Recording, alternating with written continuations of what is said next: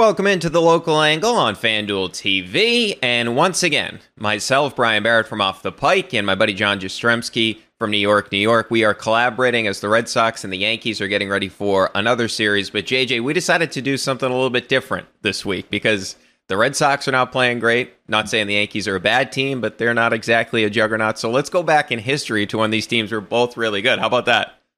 Well, I love the sound of that. And by the way, I was hoping for a little love from Mr. Brian Barrett after I correctly predicted, might I add, that oh, the yeah. Yankees would go and lose two out of three to the Boston Red Sox, even though I had to sit there and watch the Yankees get stymied by Garrett Whitlock on Friday. And then on Sunday, Aaron Boone put on a managerial clinic. What else is new? Uh, but yeah, it's it, it is nice, Brian, that we can take a little hiatus from the mediocre New York Yankees and I guess the less than mediocre Boston Red Sox, and, we can think back on the peak excellence that these two baseball teams provided the drama, the moments, all of that great stuff encompassed over the last, I don't know, 20 to 30 years of our lifetime, where you can make the argument we weren't there for Carlton Fisk and Thurman Munson and we definitely weren't there for Joe DiMaggio and Teddy Ballgame. I wish we were. I mean, those would be great times.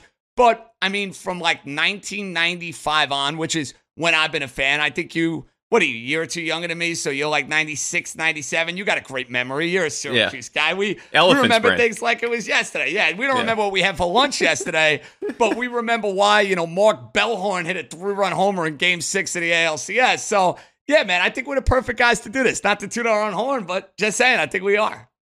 All right, so what we're going to do here, we're going to do our top five Red Sox players from the Red Sox Yankees rivalry, and of course, the top five Yankees, and then we'll do our top five moments for each team as well. So, the way that I looked at this, JJ, is against the Yankees, right? Not theoretically like the best players from that era, but the best guys against the Yankees. So, I'll start off with my fifth, and then we'll get to your fifth. So, number five on my list is an under the radar guy and that's Nathan Eovaldi. Okay, Nathan Eovaldi, he pitched in that critical game three where the Red Sox won 16 20 Yankee Stadium, seven innings, one earned run, and then the wild card game 2021. It wasn't Chris Sale that got the start.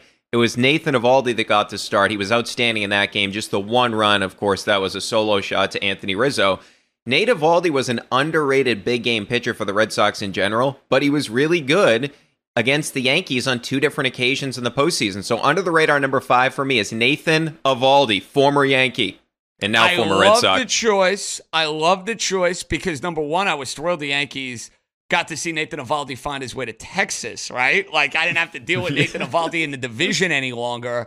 And, and you're right about the fact that 2018, he's a former Yankee. He comes in and was instrumental in shutting the Yankees down in big games in August that year pitched great against him in the postseason in what was a pivotal game three swing game. And there was always this what if because Eovaldi got hurt with the Yankees and didn't live up to the billing and obviously performed brilliantly with the Boston Red Sox. So I like that choice. I like that direction. And I'm going in a similar way, Brian, with a former Yankee and a lifelong Yankee who is not exactly going to go down as like a Monument Park Yankee. He's not going to be a future Hall of Famer but this is a guy who had a knack for killing the Boston Red Sox and was the ultimate pest against the Boston Red Sox. And that's Brett Gardner. Brett Gardner hmm. always seemed to be one of those guys that would come up with big hits against the Red Sox. I think back on a game they played 2019, right after the Red Sox won the division series. Yankees kind of set an early tone of that season. Gardy hitting a grand slam, which is not really his forte because he wasn't a power hitter but a guy who grinded out at bats, a guy who was just a pain in the neck. All the Red Sox fans in my life, they couldn't stand him. So that's usually like a telltale sign that this guy's getting under your skin a little bit. So I'm going down that road as well here for choice five, and Brett Gardner is my choice. Yeah, he was the pest word is the best way to describe him because it wasn't even about him getting hits all the time. It was just he'd foul everything off. And it'd be like 12 pitch at bats. And then all of a sudden, your starting pitcher, he threw 12 extra pitches because Brett Gardner wasn't even trying to put the ball in play. He was just trying to foul everything off. So that guy was incredibly annoying from a Red Sox perspective. All right, number four on my list Yankee killer, Pablo Sandoval. I'm kidding. no, not Pablo Sandoval. You had me there for a second. I'm like, whoa, whoa, what did I miss yeah. here? No, his belt came off. I've never seen that happen before. His belt broke when he took a swing. Terrible deal. But anyway, JD Martinez, sneaky one here because in the 2018 series, the playoff series they had, he was really good. Six RBIs, and he hit safely in every game, and they needed it because Mookie in that series was just three for 16. He wasn't good. JD had a big three run shot off J.A. Happ to give the Sox a lead in game one. He also drove in a pair of runs in that 16 to 1 game and another RBI in the clincher. So JD Martinez was really the most consistent offensive player for the Red Sox in that 2018 ALDS, and he completely changed their lineup that season. He was so good for the Red Sox that season. He was one of the best four to five players in the sport that season. So JD Martinez, number four on my list. I like that choice. It's interesting with JD Martinez because I think about 2018 and it just felt like he destroyed the New York Yankees. And then it got to a point where later on in his career, Brian, it felt like, okay, he's fading. He's not that guy. But then he would come yeah. up with big hits against the New York Yankees. All right, number four. And I'm curious how you feel about this guy, but I'm putting him on the list because he had a couple of big moments against Boston. He had a walk-off home run against Rod Beck in the 1999 American League Championship Series. And to me, he's one of the most undervalued and underappreciated Yankees of the last 30 to 35 years because that whole Steiner Sports Core 4 thing came into place in, in 2009. Great for Jeter and Pettitte and Posada and uh, Mariano Rivera. I love that I'm blanking on Mariano Rivera, for goodness sakes. But Bernie Williams is number four for me. This mm. is hmm. a guy who hit monster home runs against the Boston Red Sox. For his career, he had 27 homers, 110 RBIs against the Bo Sox. He had a walk-off homer in an American League Championship game, starting off 99. To me, Bernie is one of those guys, clutch. You wanted him up there in a big spot, and you wanted him up there against the Boston Red Sox. Did you look at Bernie as a Red Sox killer, or are there guys that are higher on your list as far as that goes? Curious how you feel. There's one Bernie. guy in particular that I have higher on the list. So if you don't put him in this, I'll get to it. I don't want to spoil that just in case. But yeah, he was. He always. I think I know good... who it is. By the way, okay. I think I know All who right. it is. Full disclosure. All right, because there's one guy that I couldn't stand, and not that I disliked him as a person. I just disliked him as a member of the Yankees organization. So I'm thinking that you're going to name that guy as well. But yeah, Bernie always gave you a good at bat too, a professional at bat. So he was definitely something somebody that the Red Sox fans feared. All right, I go to number three. I have to go Schilling just because Game Six, the bloody sock. We'll get into that when we get into moments as well. But he goes six innings, one hit with a serious injury. And the other component to Schilling was this. Pedro, historically, the Yankees are my daddy. He wasn't good against the Yankees, right? In so many big playoff spots that that game six it changed the trajectory of the series. What it was already three two. The Red Sox had won two, but Schilling goes out there in game six. He wins that game. You're like, okay, this series is over. There's no chance that the Red Sox are losing game seven after what Schilling just did. And he sort of brought a toughness to the pitching staff that they didn't have previously with just Pedro and Derek Lowe. So I'd put Schilling number three if it's only for that one game. It's fair, and I understand why. My only counter with Schilling, listen, Schilling was a Yankee killer not only for 2004 with the Red Sox, but of course 2001, yeah. when to me he was even better with the Arizona Diamondbacks and pitching game one and shutting them down, leaving in game four with a lead before the Tino Martinez miracle. And then, of course, pitching game seven, leaving game seven with a two to one deficit, which I don't want to get into because it's one of the worst losses of my Yankee lifetime. That game seven of the 2001 World Series. But yeah, listen, Schilling major onions and major stones for that bloody sock game. But after 2004, it felt like the Yankees solved the Schilling riddle, and maybe it's because his body broke down and he just wasn't yeah. the same pitcher.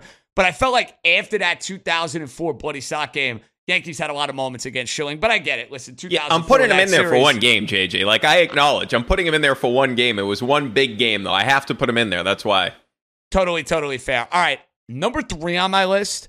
I have a feeling is going to be number one on your list, but that's Hideki Matsui, and that's that is the guy, by the way, that I knew you were of. referencing because Matsui wore out the Red Sox. He had monster career numbers against Pedro Martinez. I, I think back to game seven in 2003 when why on earth did Grady Little decide to let Pedro Martinez continue to pitch Oh, and no, let him to go no. against Hideki Matsui when he roped that double down the right field line? But it always seemed like Matsui had this flair for killing the Boston Red Sox and hitting BBs all over the place at either Yankee Stadium or at Fenway Park. So I have one and two reserved for two very special people, but I am putting Hideki Matsui, who had a very terrific Yankee career and capped it off with a World Series MVP in 2009, number three on the list, Mr. Barrett. Yeah, that's fair. I'm, I'm going to have nightmares tonight now thinking of him again after we do this Well, show. that's fine. You brought you, you brought up uh, Nathan Eovaldi, so I Yeah. get to bring up Hideki Matsui. What's fair is fair. Yeah. Okay. So number two on my list, I'm going with Manny Ramirez. So even though in that 04 series, like it wasn't the hits, he was the guy the Yankees were scared of. Now he reached base 40% of his at bats because the Yankees kept walking him, right? Because at that time, Ortiz wasn't really Ortiz until that series. And Manny Ramirez is sort of the landmine in the lineup. The Yankees were essentially saying anybody but Manny, and he ended up still. It's other guys had big series, like obviously Ortiz, but even like Orlando Cabrera drove in seven runs in that series out of nowhere. Varitek had a really good series, but just the presence of Manny in the lineup, it's almost like when you have a great shooter in the NBA, like Klay Thompson's in the corner, even if he doesn't score, he's affecting everything. That's what Manny was in the middle of that lineup as arguably one of the handful of greatest right-handed hitters of all time. I mean, there's some baggage there with Manny and PEDs, but he was great against the Yankees and his presence in that lineup I truly believe changed that series, and it's something we don't talk about because obviously the hero is Ortiz and the bloody sock game and all that. Listen, Manny Ramirez killed the Yankees his entire career. He killed them with the Cleveland Indians. He killed them with the Boston Red Sox. He was never a guy you wanted to see up with the game on the line. He always gave me the heebie jeebies. Uh, steroids and no steroids. He's one of the most phenomenal hitters I've ever seen in my lifetime. So I'm going to have no problem with that, Brian Barrett. And by the way, I'm just thinking about this now. I want an honorable mention. I'm going to give you one that should have maybe been on your list, and maybe you could give me one that should have been on my list. Because there's one that I'm surprised you have not mentioned, and I do want to get it off my chest, but I'm going to wait for you to finish up the list. Uh, number two, and I understand he yucked up game four, not game five. Anybody who says Mariano Rivera yucked up game five is a dope. I mean, it was the tying run on second base. Ma- uh, Joe Torre's bringing him in with a runner on third with one out. Oh, it's it's Mariano's blown save in game five. Please, that that narrative is so overblown. But Mariano Rivera, before game four of 2004, did nothing but get big saves against the Boston Red Sox in the regular season. How about in the 2003 ALCS, where he's the MVP, and he threw not one, not two, but three scoreless innings in a game seven against the Boston Red Sox? And he says to this day, and he said it on my New York, New York podcast, that if he needed to go four innings in that particular game, he would have gone four innings in that particular game. So I know you're going to look at Mariano's ERA for his career, and it's a little higher against Boston. But let's also acknowledge the Red Sox were the premier team with the Yankees at that Right, point in time yeah. for a good chunk. So, yeah, Pedro's going to have higher ERA against the Yankees. Uh, Rivera's going to have a higher ERA against the Red Sox because they're seeing them all the time. There's like a little bit more of a comfort level as far as that goes. But to say Mariano didn't have big moments against the Boston Red Sox is just totally off base. It's totally nonsensical. And for what it's worth, 58 career saves against the Boston Red Sox. So, number two on my list, the greatest reliever of all time, Mariano Rivera. Yeah, and that's one of the most rewarding things about 04 is they finally got to Mariano Rivera, which they historically have never done or had never done up until that particular point in time. All right, JJ, this is what we're going to do. We each have our number one guy left. So let's come back. We'll each give our number one guy in the Red Sox Yankees rivalry, and then we'll get to our top five moments as well. You're listening to the local angle right here, or watching the local angle right here on FanDuel TV.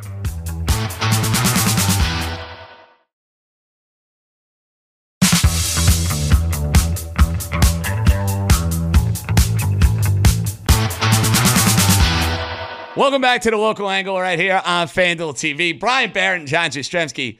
We're having too much fun reliving yesteryear with the Red Sox and the Yankees. So, Brian, this one, I don't think is going to surprise you much. And I know if you look at his career numbers, you, you may say, oh, they're maybe not as good as what he has for his career. But nobody owned the big moment, and nobody owned the big moment more against the Boston Red Sox than Derek Jeter.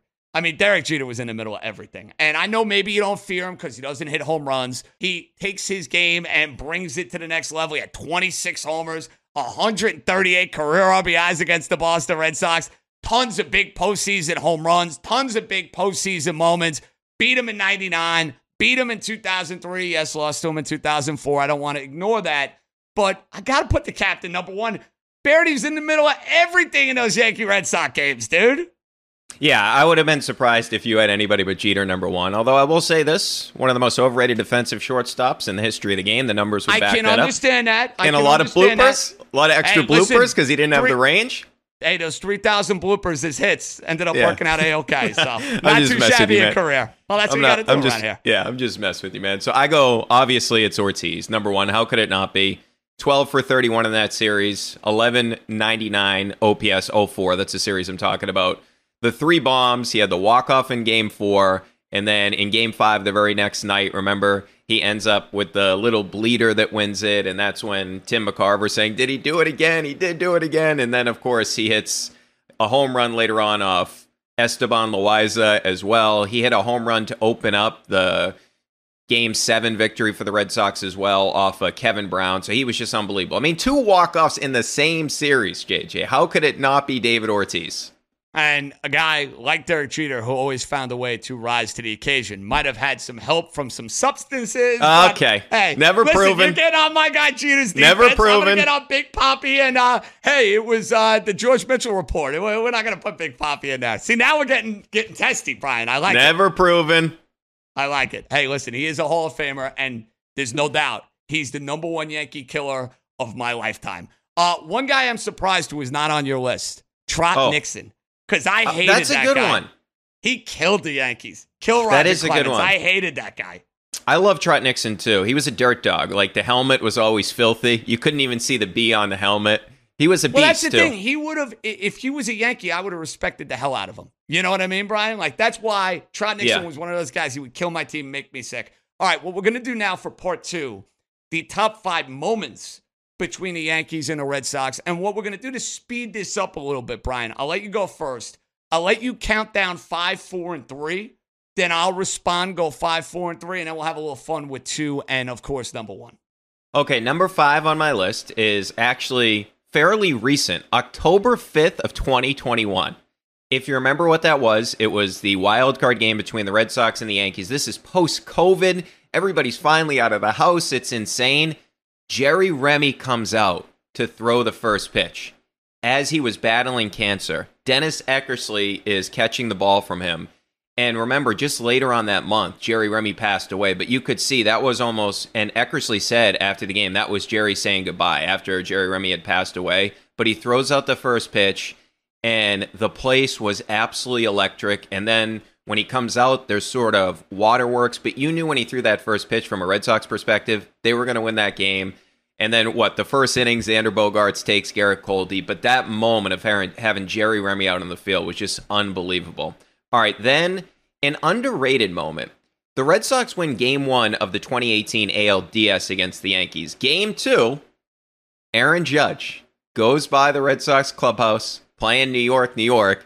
And what happens after that? The Red Sox win the next game 16 to 1. So, and Alex Cora referenced it at the parade that they scored 16 runs at Yankee Stadium. So that was sort of a moment where Aaron Judge got under the skin of the Red Sox. And then number three, I almost had to do like I was thinking of the brawls, so I was thinking about the Pedro one as an honorable mention where he throws Don Zimmer down to the ground. But you have to go with Jason Varitek, Alex Rodriguez, Arroyo ends up plunk Bronson Arroyo plunks A Rod, and then of course you have the situation where A Rod gets into it to it with him. Jason Varitek tells him to go to first. He had some choice words. They go at it. It's considered to be a turning point of the season. It was 10-8 in the ninth inning. The Red Sox end up winning that game. But that was just an epic brawl that those two teams had. And that was the disdain that they had for each other at that time. That is a terrific list. A lot of bad memories for me. I was at that wild card game in 2021. Uh, Oh, you were? to- oh, I sure was. I had excellent seats. Uh, it was not a pleasant day. It was not a pleasant day. And then I was yelling and screaming to get Aaron Boone fired right after the game. I didn't get my wish, but uh, that is a vivid, vivid memory for me. And I was in an Atlantic City sports book and stayed for all nine innings of that 17 1 debacle Uh, and then went to game four, drove back, was hungover as hungover can be, and then proceeded to watch the Yankees get eliminated with Eduardo Nunez getting the last out. All right, so I got to go three, four, and five relatively quickly here. So I- I'm going to go with the game three 2003 ALCS. I don't want to make this too much 2004, too much 2003. So I have two moments from the 2003 ALCS. That game three was epic. I mean, it was Clemens Pedro. You mentioned Karim Garcia, Pedro Martinez, Don Zimmer charging at Pedro Martinez, throwing him to the ground. Then you got my guy Jeff Nelson and Karim Garcia going at it with that punk groundskeeper. Like it was insanity. It was like one of the most insane games you could ever have and it ended up being a terrific, really well played baseball game. So I'm putting that number five on the list because I don't want to be too much a prisoner of the moment of 2003. Number four, and I was in the building for this, 2021 was a regular season game.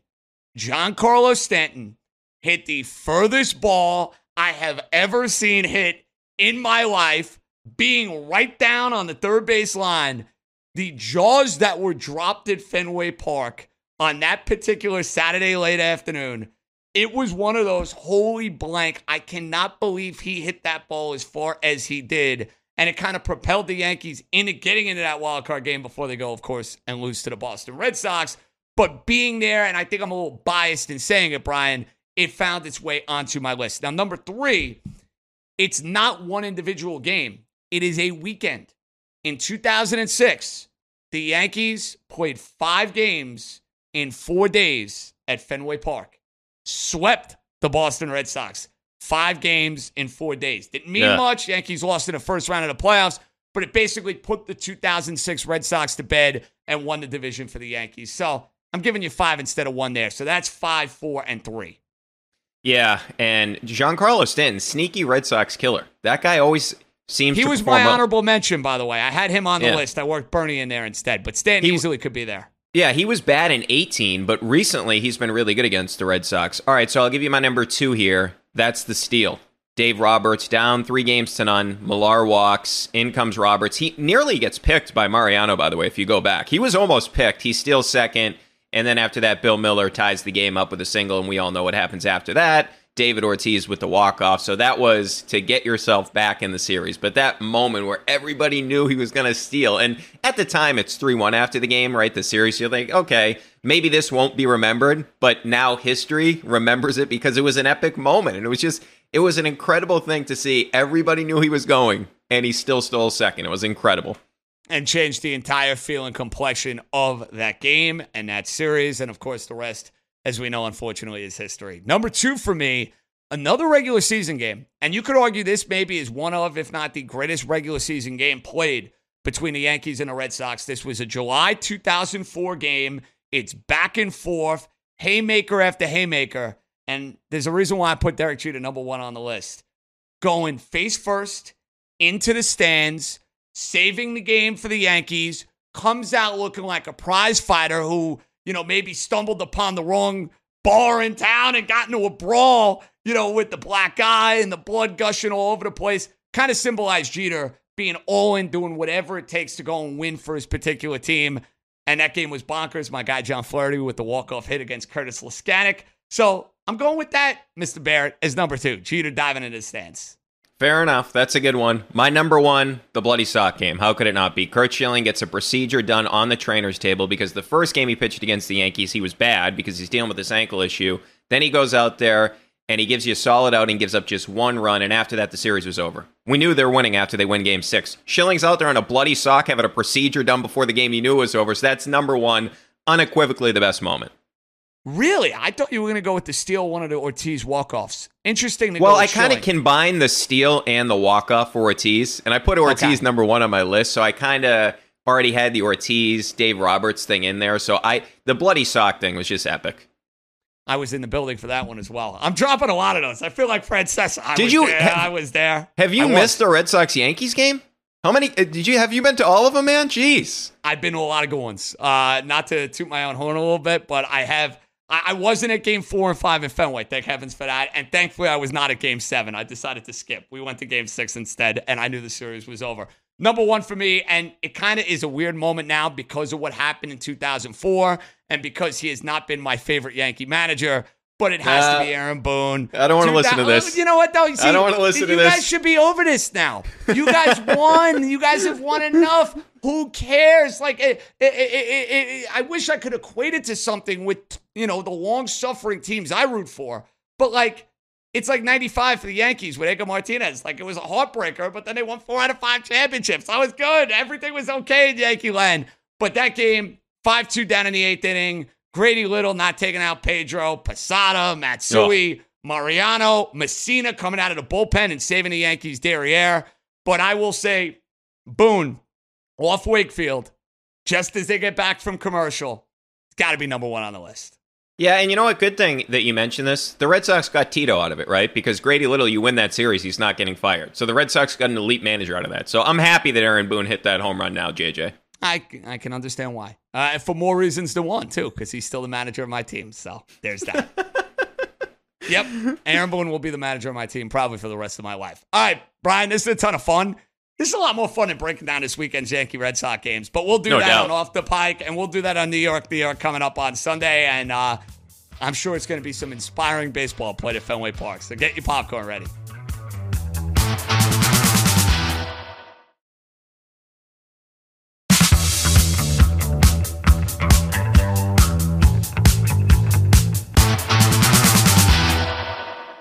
Welcome to the Ringers Philly special. Sheil Kapadia here, joined by Ben Solak and ace producer Cliff Augustin. Here's what we're doing today. We're doing a little Eagles look ahead. I know it's not training camp yet, but it'll be here before we know it.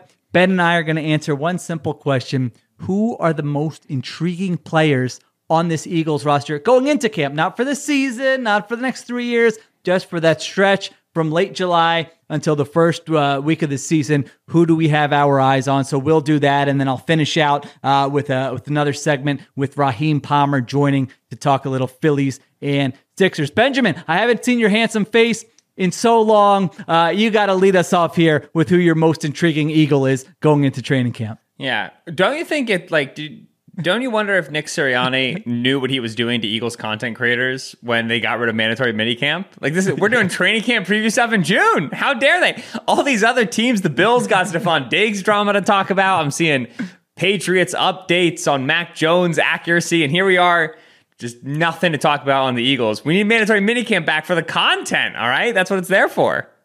Yeah, they only had six practices. The Eagles. Two were open to the media. The one I went to was inside uh, wasn't a lot going on. It was about an hour. After a half an hour, a bunch of the veterans met with Sirianni and they walked out. A bunch of the other veterans didn't even show up. Uh, I'm all for it. Let you know, let these guys relax. They'll be fine. I'm They're for veterans. it from a team building perspective. I'm anti it for a doing. Eagles podcast in, in, in June uh, perspective.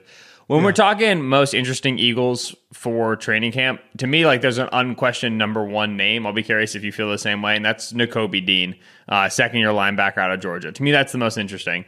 Like certainly the rookies are interesting, but the rookies are interesting every single year. Nakobe Dean's functionally a rookie, right? Barely had any starting snaps last season, but has huge responsibility on his shoulders. There is no veteran parachute, you know, chill guy who maybe can start for you if Nakobe Dean is bad behind Nakobe Dean on the depth chart right now. If that guy exists, he's Nicholas Morrow, and he's already starting because the Eagles linebacker room is kind of that thin. Uh, behind Dean, it's it's Kaden Ellison and it's and it's Shaun Bradley, it's Davion Taylor. There's no clear veteran. Like they need Nakobe to be able to play. And there were positive reports out of Nakobe last year in, in training camp, but you brought up, and there's I think a lot of veracity to this point that if Nakobe Dean really blew the Eagles out of the water, they would have found ways to get him on the field. I think that they kind of pigeonholed him into being TJ Edwards' backup and being the Mike linebacker, and never really considered playing him over Kyzir White. I think that was to his detriment. But now, like, he's going to have the green dot. He's going to be calling in plays. He's going to be that presumed Mike linebacker in the first year of a new defensive coordinator on a defense that is largely set everywhere else. Like the Eagles have like tons of, of experienced veterans and had a hugely successful defense last year along the defensive line and at corner. Like Nakobe's got to be the captain. He won't really be the captain because he's a young guy, but he's got to be the captain, the quarterback, the signal caller for this extremely good unit. He's got to do it very fast with a new DC.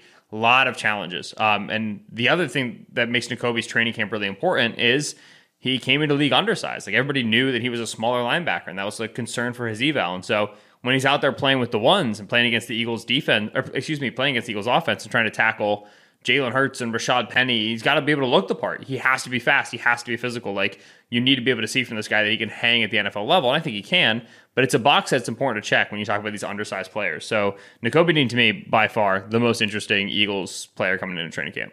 Just finishing up on Dean, like when you look at his game, his skill set, you studied him coming out of college, like did you watch him in college and we're like, I'm watching an undersized player? Like, what does he need to do to overcome yeah. uh, in 2023? what maybe some of those uh, limitations would be at that weight in this? Yeah. Game? When you watch Dean at Georgia, he's uh, he's playing around 230, and that's an appropriate size for a linebacker playing at the college level. It's appropriate weight, I should say. Uh, and he's flying around, and he's physical, and he's hitting folks, and he can play. Uh, I have not too much concerns with Nakobe Dean's stopping power, right? His his his uh, mass and his size and his ability to come into contact, right? When I say Nakobe Dean's undersized, I'm talking about uh, height, right? He is 5'11, and I'm talking about length, right? He has 31 and 7 8 inch arms. In the mock draftable combine database, that's fifth percentile for height, and that's 34th percentile for arm length, 25th percentile for wingspan. Uh, if you look at a lot of these linebackers that have recently succeeded, uh, especially in two high defenses. We're talking about guys who are highly impactful against the pass, and that's often because they have good length. Fred Warner, 6'3. Shaq Leonard, 6'2. Tremaine Edmunds, 6'4. I don't have the arm lengths in front of me, but these guys have some range to them. They have some reach, right? Uh, really, when you go and you look at modern linebackers who are succeeding with more of Nakobe's build, a little bit squattier, a little bit uh, uh, lacking in length, you're looking at like a Roquan Smith, who Roquan was almost 6'1, 240, right? But he was a little bit squattier, right? He's a little bit of a denser build. You're thinking of like a Demario Davis, right? When Demario Davis came out, or actually Demario Davis, excuse me, Lavonte David. Uh, Demario Davis has some good size to him, but Lavonte's yeah. a little bit squattier, six foot, 230. Uh, Nakobe Dean's more in that mold, but it's harder to be an impactful player against the pass when you lack length and height. You just occupy less space in your zones, even if you're quick and even if you're smart. Uh, and so I think Nakobe's going to be good at handling blocks and winning, you know, talk about winning with um, in the trees, right, in the forest, like among the big offensive linemen. I think he's going to be okay. But how much can he impact the passing game at his lower height and with his lower length? Like that's a huge question because guys like Shaq Leonard and Darius, uh, Shaq Leonard and, and, Fred Warner, obviously like incredible players. They just have a larger margin for error because they can just fill more space in zone. Whereas Nakobe, margin for error gets thinner in, in pass coverage because he just doesn't occupy as much space. Yeah, that's a good point, and that's how he will be uh, judged. That's how most off-ball linebackers are judged uh, in the modern NFL. All right, mm-hmm. let me get to my intriguing player here, Ben. So I did have Dean. You know, in my um, list on my Google doc I, doc, I had him number two. I don't know if I was necessarily going in order or not, but I've got your boy, Jordan Davis. I mean, the wide mm. range of outcomes for Jordan Davis in 2023 could really swing the Eagles season one way or another. I mean, if he comes in and it's just like, wow, this guy has made the second year leap. He's the athletic freak we thought he was going to be. Look at that combination of size and athleticism. Javon Hargrave goes to the 49ers. Uh, Jordan Davis comes in and is just disruptive. That, you know, would get fans very excited. Like Dean, I can tell Eagles fans really want to get behind Jordan Davis and they want to see the flashes uh, of Jordan Davis. At the same time, we're talking about a guy who had zero quarterback hits and zero sacks in his rookie season, uh, 107 opportunities to rush the passer. Uh, we're looking at a guy who was fine against the run, but certainly was not a dominant player. He had some flashes for sure before he got injured, but I don't think you would watch him and be like, okay, he stepped in right away and was a great run defender, uh, especially when their run defense improved uh, after he went down and they signed Linval Joseph. So, uh, like I said, wide range of outcomes. I mean, last year, like normally, I think if a number 13 overall pick had the season Davis had last year, the fan base would be a little like kind of irked by it, but it was a great season. They didn't really need Jordan Davis to come in and be good right away. Now, this season could be different if the Eagles have some struggles, uh, if they're struggling to replace Javon Hargrave, if Jalen Carter doesn't come in and play well right away. Then, if it gets to week seven or eight and the guy still hasn't made an impact, then there's certainly going to be some uh, concern. So, Ben, I'll lay out my, I think, a good season for Jordan Davis. I actually, this is very against brand for me. I actually think it's okay if he's not a great pass rusher this season yes. and you're just like, that's going to take some time. But I need him to be like, this is a no doubt about it, like dominant level run defender, showing up every week, blowing up plays, the guy you thought you were getting at the very least uh, when you drafted him in the first round. How, how, what are your expectations? How do you view success for Jordan Davis in year two? Yeah, so I think I would say you started by talking about that year two leap, and defensive tackle is just not one of the positions where we see guys take big year two leaps. We typically see it come a little bit later in their career, right? Dexter Lawrence didn't take a big step until year three into year four. Quinnen Williams didn't take a big step until year three. Daron Payne wasn't until year five. Vita Vea's first Pro Bowl was in year four. Uh, it's a position where there's a there's a an on ramp, right? Uh, you, you certainly can have guys who like walk in and are really impactful early, and certainly when you draft Jordan Davis top fifteen, you're hoping for that. But like Lawrence was top twenty pick, Vita was a top uh, fifteen pick. These guys can take a year or two to get off the ground. It's really hard to play defensive tackle in the league. It's a really loaded position. Jeffery Simmons, uh, who obviously Simmons dealt with injury, but like year one was pretty quiet. Year two, he started to wake up a little bit, and then year three and year four, all pro teams, Pro Bowl appearances, right? So I first thing I would say, like I'm not going to be smashing the panic button if Jordan Davis isn't an insanely dominant force in year two. I think we typically see defensive tackles take a little bit longer than that. With that said, I like what I saw from Davis in year one. I very easily see how he can build upon it in year two, especially not having to play on the bum ankle as he did for the second half of the season and kind of yeah. falling out of the rotation during his absence. Uh, I think you saw stretches of extremely elite run defense, and then you see him lose to leverage a little bit. He probably should shed a few pounds to solve that problem.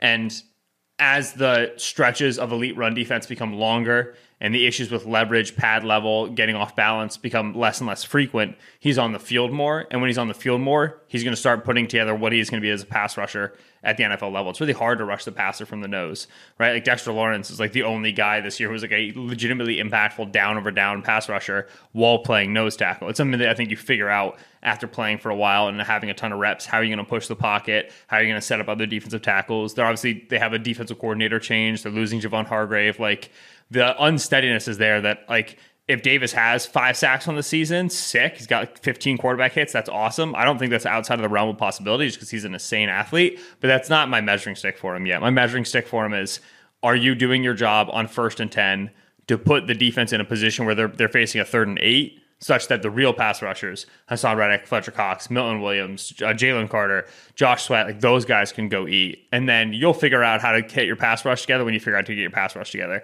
Win the downs, on, win win the run downs, win those early downs, win those double teams, make the defense go. And I thought he he was doing that early in the season. It was there was hot and cold moments. There were good games and bad games. So I thought he was doing that, and I think he can continue doing that, even if the numbers don't reflect the sort of like high tier stat stat sheet stuffing player you might expect to pick with a top 15 selection.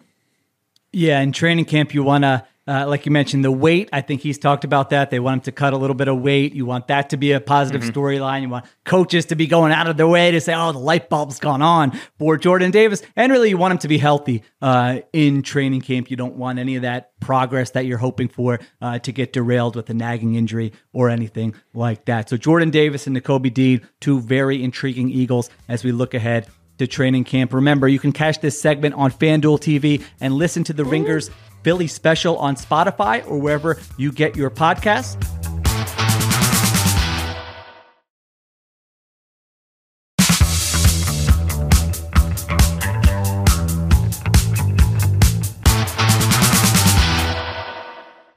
Welcome in to the Full Go, episode 254, I believe it is. Am I right, Chris? Am I right? Yeah, I think I'm right. Mm-hmm. Tony, I'm right. Yeah, it is. Yeah. Welcome into episode 254 of the Full Go podcast brought to you by The Ringer. And of course, Spotify is the gang. My name is Jason Goff. Shout out to everybody out there peeping this on FanDuel TV. The local angle is where you are at. I'm sure you've already heard all the great things that New York and Philadelphia and, and everybody has to offer. And they're all talking about sports, right? We're all talking about the the same things, you know, the games that make us emotional, make us, uh, you know, upset, happy, sad, whatever the case may be.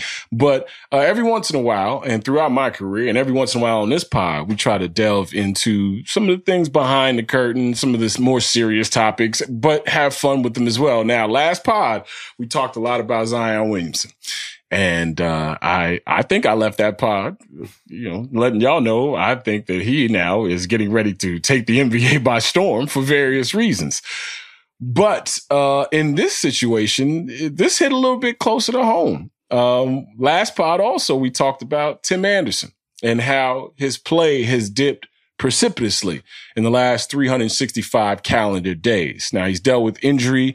He's dealt with a whole bunch of things, right? New managers, uh, the situation just it, it, hasn't been the best. And for a guy who was not only deemed a face, one of the faces of baseball, but the growing black face of baseball, which, you know, is a question and a conversation that we have a lot uh, around the sport of baseball. He was becoming that dude and he did it with his own swag. He did it with his own flair, his own style, and he did it very quietly. Um, and Tim Anderson is a dude who does not let a lot of people in at all. So when he sat down with Bomani Jones not too long ago to talk about the Josh Donaldson situation and just what has happened up until this point in his career and how the entire story had been made, a lot of people here in the city uh, were um, surprised because Tim does not let people in. And over this last year or so, there's been a lot of rumblings about other things that have been going on. And Tim Anderson went on the pivot podcast, a podcast with Ryan Clark, uh, Channing Crowder, and of course Fred Taylor. Uh, I have listened to a few episodes of those guys' work. I think they do a terrific job. I've seen a bunch of clips. Like we're all the same kind of consumers, unfortunately, these days, where everybody's got a dope pod, and then you tune into it for the second or third time. Be like, why am I not listening to more of this? Because you see all the clips all the time, and you think that you've consumed everything that the conversation entails. But one of our producers on this pod Tony Gill threw into the group chat uh, the interview, the entire interview, and he also threw the IG uh, edited clips that the Shade Room and some other blog spots had picked up. Because Tim Anderson, not only being the face of black baseball, has become one of those you know cultural figures in the community uh, nationally. And it has been recognized over the last couple of years. And without knowing a whole lot about him, you know, he, he's gone about his business in a very business-like and professional way. He's talked about the game of baseball in ways that the gatekeepers don't like by saying, Hey, he's bored a lot of the time. And, you know, he understands why people don't gravitate towards the game. And that's because it, it, that's why he thinks it's his responsibility to kind of spice this thing up. So when the stuff started to surface about not only Tim Anderson's marriage, but also his extramarital situations and then the the birth of a child outside of his marriage.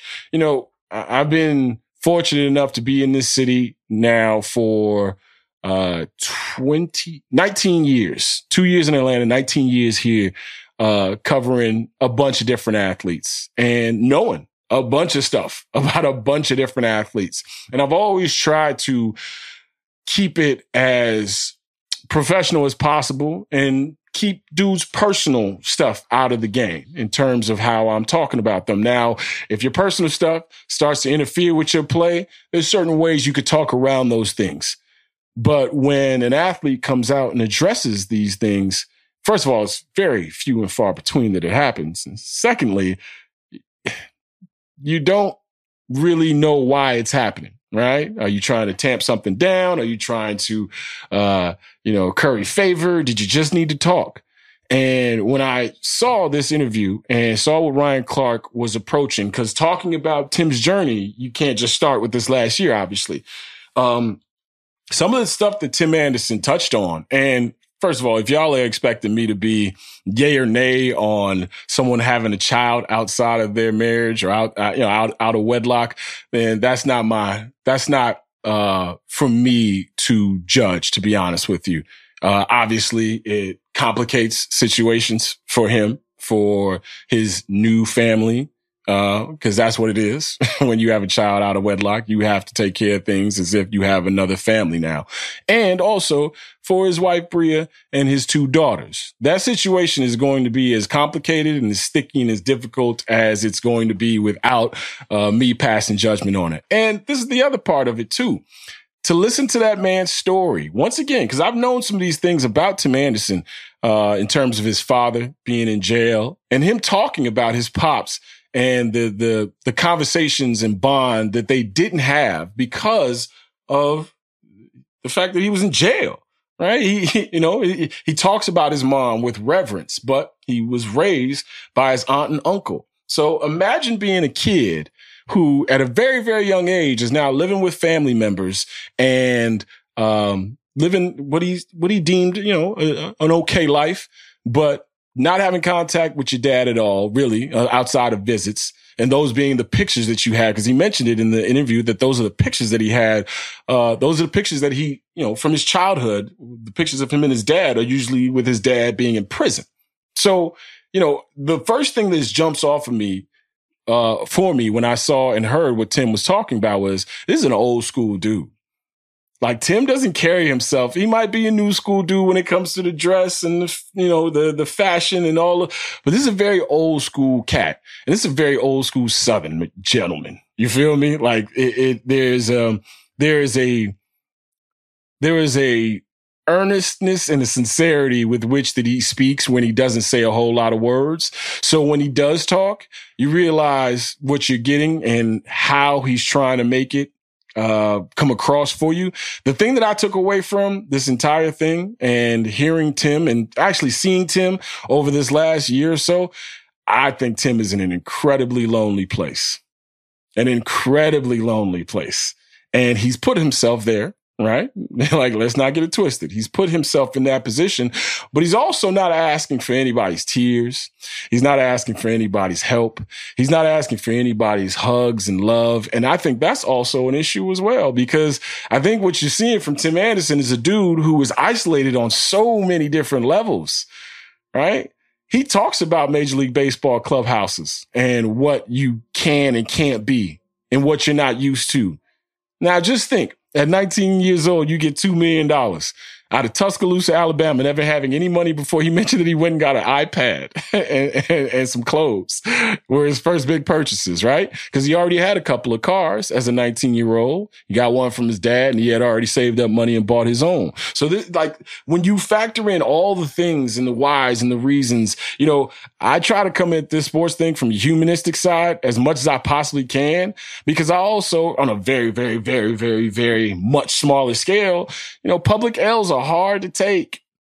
They are very hard to take. And we watch these dudes and these ladies take public L's night in and night out. And that's professionally. But when you start bringing the personal stuff in there, like this is a different animal that this dude has been dealing with and he has put himself, and I can't repeat it enough. He has put himself in this position. But to hear him talk about the, the relationship that he didn't have with his father, and then to hear him talk about what he wants to be for his son that he had out of wedlock, his son, Seven Anderson, um, all the mistakes that, that were made were right there in the nurturing portions of his life. So now we're watching a dude who we think, hey, face of baseball, face of black baseball you know, dude is going to be a silver slugger for years to come. Led the league in batting two years ago. This dude is the talk of the South Side and is bringing back a, a, a, um, a, a baseball kind of identity that has been long gone. Like we act like baseball didn't have swag before. Like y'all talking about? I remember Eric Davis and Darryl Strawberry and Barry Bonds. You feel me? I remember Ozzie Smith. You feel me? Like I remember dudes like that. Like I like we we walking around here like it's all been you know trucker hats, fishing reels, and shotgun racks. That's not the case. So when we watch Tim Anderson and I would implore you actually to go check out that that pod, the Pivot, even though it's not a Ringer pod, right? Check out the the Ringer folks first. But I would implore y'all, if you're a White Sox fan, to go check out that podcast and learn a little bit more about this dude. And you don't have to agree or disagree with anything, but from the humanistic side, you know, we always see these struggles and we see numbers that take dips and we see numbers that soar, and we don't know why it's happening. You have bad days and good days of work. You have bad years, bad months, bad you know, careers and then move on to a new job. I think there's so much going on with this dude right now that at last pod before I heard all these things that he had to say, I said that maybe a change of scenery would probably be best for him you know, and I want him to be a White Sox for as long as he possibly can be. But to hear the situations and to hear all these things, it kind of puts it into a different perspective. Not only what has been happening to him, but a dude that hasn't let a lot of people in. So I hope he continues to let people in. I hope he continues to seek therapy and situates himself as best as he possibly can. Ryan Clark talked to him about mending trust and talking about love and all those good things that we hate talking about when it comes to being macho men in sports. But I'll tell you this, man, when you when you when you figure out what some of these backstories are, and then you can trace the steps to where they actually end up, it makes it a lot easier. It makes it a lot more digestible, a lot more manageable, I think, as a fan. So you might not do any of that, but if you if you choose to do so, I think you'd be helping yourself out, not only as a White Sox fan, but also as a human to figure out some of the pressures and stresses that these dudes are under and also put themselves through. So that's the local angle from the Chicago side of things. I hope you guys enjoyed it. We do this thing every Sunday, every Tuesday, every Thursday, right here on the Full Go Podcast, brought to you by The Ringer and, of course, Spotify is the game.